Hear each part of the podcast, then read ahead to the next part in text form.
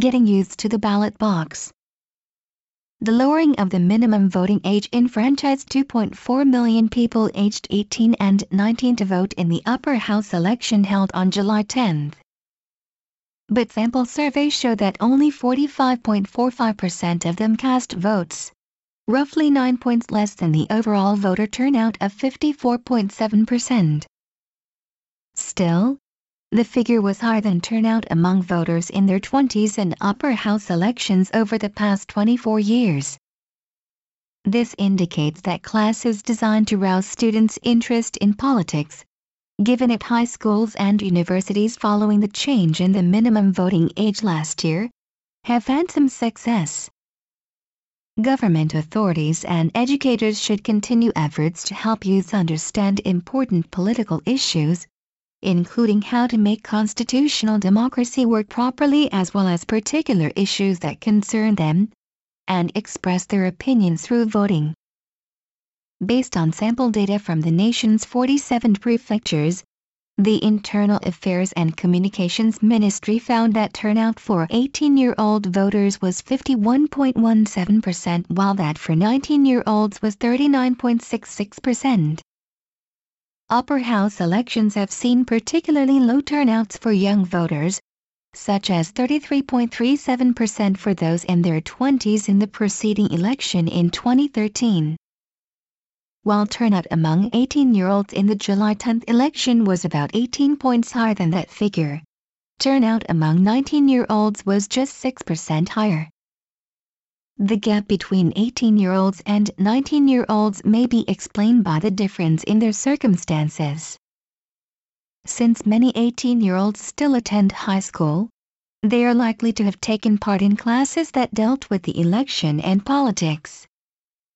Most of them are believed to live at home with their parents, a setting that may lead to greater discussion about the election.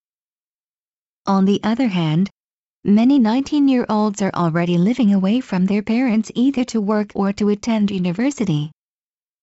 Many of them may not have been given sufficient information on the options of absentee voting or early voting.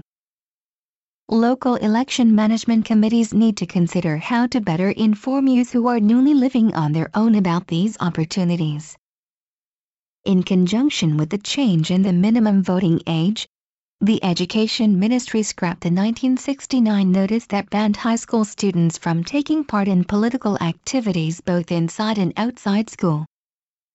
Its new notice to schools allows students to take part in political activities, including campaigning for political parties and candidates, outside school but continues to ban such activities on school premises. It also calls on school authorities to ban such activities if they are deemed to be causing serious political confrontations among students that may hamper school operations. All of the public high schools in Ehime Prefecture now require students to notify their school in advance if they are taking part in political activities, a step that may discourage students from engaging in such activities. The Education Ministry should make it clear that boards of education and school authorities should refrain from any moves that hamper students' political activities. In a related move, the Education Ministry and the Internal Affairs Ministry distributed 3.7 million copies of supplementary material for use by high school students to help them learn about politics and elections. The material, 100 pages worth, is designed to enlighten students on key points of the democratic process and the importance of exercising the right to vote. Its guideline for teachers meanwhile calls on them to take up concrete political issues in classes and present to students differing opinions when they exist on such topics but an overemphasis on the importance of teachers maintaining political neutrality and a ban on teachers expressing their own views on particular issues make it difficult for teachers to carry out effective education on this subject. In the first place, there cannot be strict neutrality on divisive political issues, such as whether Japan should abolish the war renouncing Article 9 of the Constitution and should have a full-fledged military, as proposed in Liberal Democratic Party's draft amendment to the Constitution. it is also impossible to clearly define what is neutral.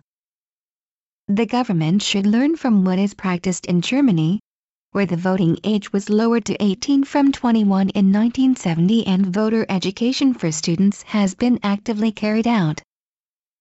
The government should drop the requirement of neutrality and instead should allow teachers to express their own views on issues on the condition that they also present other viewpoints and do not express their views in ways that could prevent students from forming their own opinions.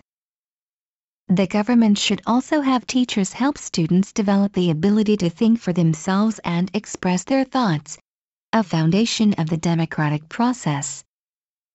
In short, teachers and students alike should be encouraged to express their opinions and discuss concrete issues while refraining from imposing their views on others.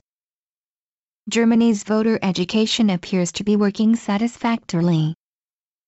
In the federal parliament election in 2013, 64.2% of voters aged 18 to 20 and 60.3% of voters aged 21 to 24 cast ballots. Political parties for their part should work out policy measures that address the problems confronting the younger generations and present them in convincing ways, so that young voters will be more eager to exercise their right to vote. The Japan Times July 17,